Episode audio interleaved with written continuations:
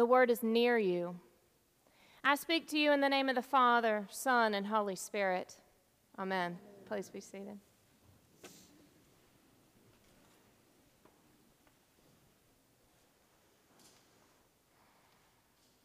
This is the first Sunday in Lent. And when I look at you, I see many faces that came near to me on Ash Wednesday, faces that I touched with the, the soft pad of my fingertip, marking you with ashes as beloved. Faces of little children, faces with gentle creases in the corners of your eyes, faces with freckles, dark skin, light skin, or olive skin, young, wondering faces and faces that have had a few tough months, faces that were happy to be at church. Your faces reminded me also that there were those of us who could not be there for Ash Wednesday, and yet were not forgotten, we're still in our hearts. You see, Ash Wednesday collects us together in God's deepest embrace reminding us that we are dust and to dust we shall return, reminding us that everything rises and falls, rises and falls into the arms of God.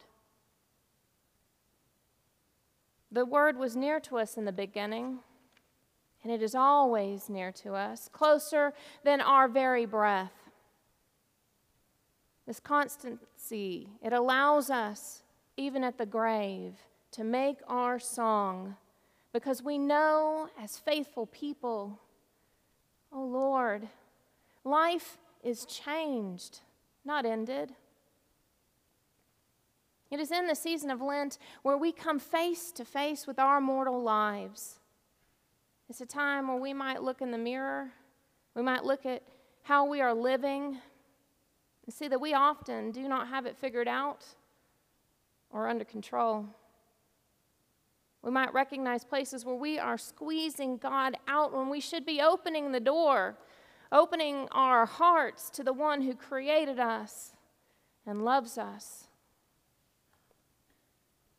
Lent teaches us that we are not to be tasked with the shouldering, shouldering the burden of our lives and our sin alone we are asked to pick up hope. That great hope where the passion, the cross, and the death of Jesus is set between the judgment of our souls. We have the hope of salvation.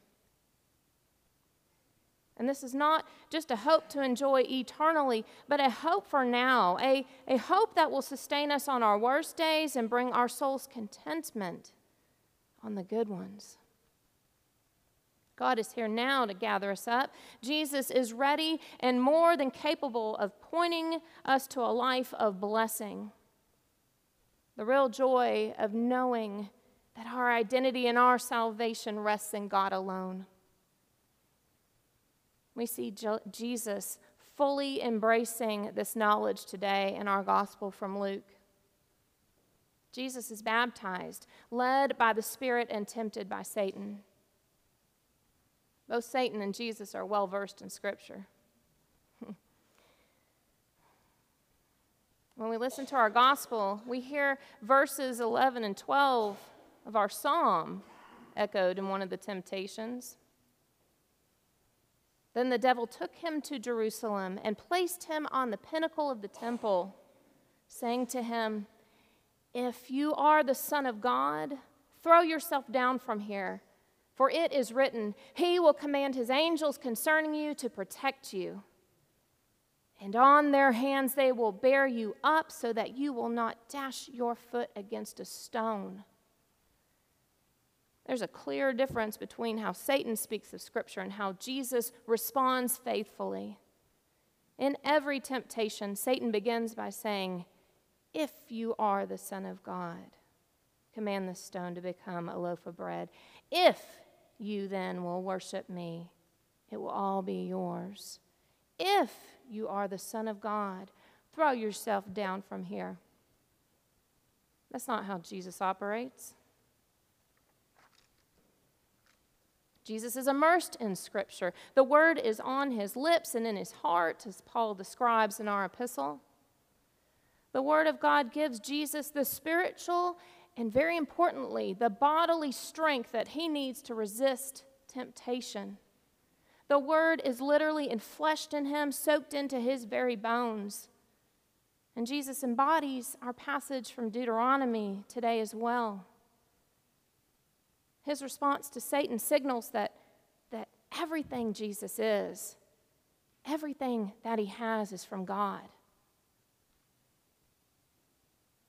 Satan speaks in ifs, Jesus speaks in certainties. It's as if Jesus responds, No, no, Satan. You see, you've got this all wrong. It's not if I am the Son of God, it's since. Since I am the Son of God, I will worship the Lord my God and serve only him. Since I am the Son of God, I will not put my Father to the test. Perhaps since can be our word during Lent. Since I am beloved in the sight of God, I will be kind to myself and to others. Since I am not forgotten by the one who loves me, I can make it another day. Since I am in a community of saints that have come before me, are here now with me, and are still yet to come, I will lean on them. I will worship, study God's word, and serve with them. I will laugh and love and walk this Lenten journey to the other side with them. Since. I mean, it might be helpful for you to make your own sentence starting with that word. Maybe you do that this week and, and it's your meditation. So let us lean into that certainty of God, into the constancy, into the deep love that God has for you and, and for me and for us all. The word is near, and our hope and salvation rests in God. No ifs. Amen.